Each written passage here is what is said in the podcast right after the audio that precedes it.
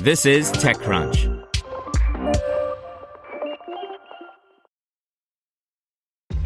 This episode is brought to you by ShipStation.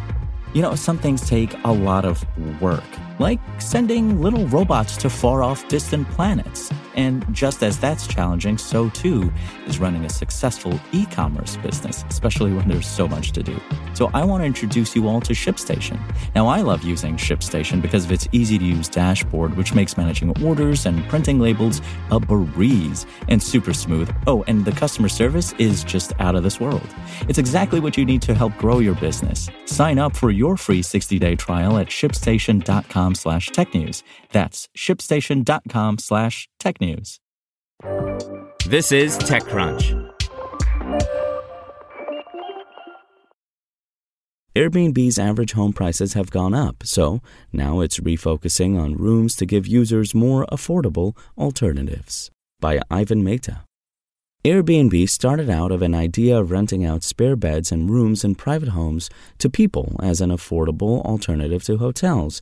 But as it has scaled, it's spent years going upmarket from that, evolving into a wider platform for any kind of private accommodation, with a big emphasis on travelers taking entire homes, not just rooms. That's helped the company land its first profitable year in 2022, but there is a looming problem. Airbnb homes are getting more expensive to rent, with average prices up 36% since 2019. And with the current state of the economy, travelers are looking for more affordable alternatives again. So today, Airbnb is changing tack.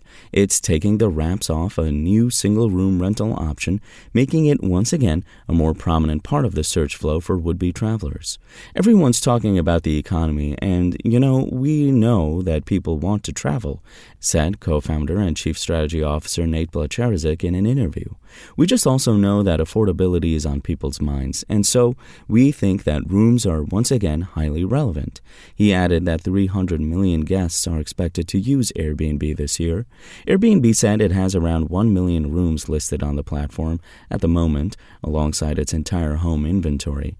Now, to help you find those single rooms, it's added a dedicated search category, and from our own experience, it looks like the company's search algorithm is also pushing more private room options as a default on city search results.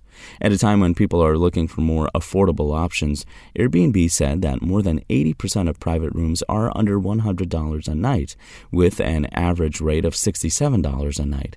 And perhaps as a carrot for travelers who might not already be all in on the idea of staying in a home with total strangers, presumably one of the reasons that Airbnb as it scaled pushed the idea of entire homes over rooms, it's making some of the private features more prominent. Now you get more details on the privacy status of these rooms, whether you have a shared or separate bathroom, whether there is a lock on their door, info about shared public areas, and who else might be staying at the property. The new private room experience is being rolled out as part of the company's regular semi annual product release cycle. The Rooms update is probably the most notable within this. It speaks to a new experience on the site, and it also underscores how the travel industry is attempting to right size itself at a time when people definitely want to travel again post peak COVID 19, but also are conscious of their account balances and wider economic issues. The bigger release, meanwhile, has no less than 50 new features and upgrades to existing features. Among them are more tweaks to improve transparency about a guest's stay from a pricing as well as rules perspective. These are being put in place to better compete with hotel bookings, where users are not charged separate cleaning fees, nor are they expected to complete a long list of tasks before checkout. To that end, Total Price Display, which was introduced first last year, will be getting more widely rolled out across Airbnb's footprint. This shows prices before taxes, but inclusive of other charges like cleaning fees. Conversely, hosts can see how much guests are paying after taxes, so they can tweak their fees accordingly in order to fit their property into certain price filter brackets set when users search for places. Additionally, to address checkout complaints, Airbnb has updated its app for hosts with a set of fixed basic instructions such as returning the key, throwing trash away, and turning lights off. Hosts can add any other specific requirements, and in turn, guests can provide feedback about the checkout experience. Alongside the company's refocus on rooms, Airbnb is also turning its attention to improving the long term stay experience, a growing segment for the company. Blecharczyk said that roughly 20% of nights booked are part of a longer term stay, 28 days or more. The travel platform will start charging fewer service fees for stays longer than three months. It didn't expand on what it is less, plus, the company will let U.S. based consumers pay through bank transfer for stays longer than 28 days. On the financial services front, Airbnb has partnered with Klarna to let US and Canada based users apply for four interest free payments over six weeks. Additionally, US based users can use this feature to pay monthly for bookings over $500. In March, Bernstein sent a note to its clients with a positive outlook on Airbnb, saying that more than 90% of listings on the platform are listed by individual or small scale owners. Analysts added that the majority of these small scale property owners use Airbnb exclusively, putting the service at an advantage with uniqueness.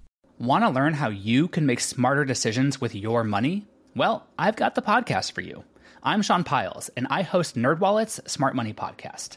Our show features our team of nerds, personal finance experts in credit cards, banking, investing, and more.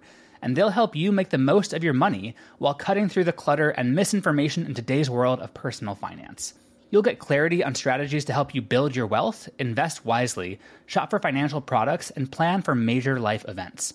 Listen to NerdWallet's Smart Money Podcast wherever you get your podcasts.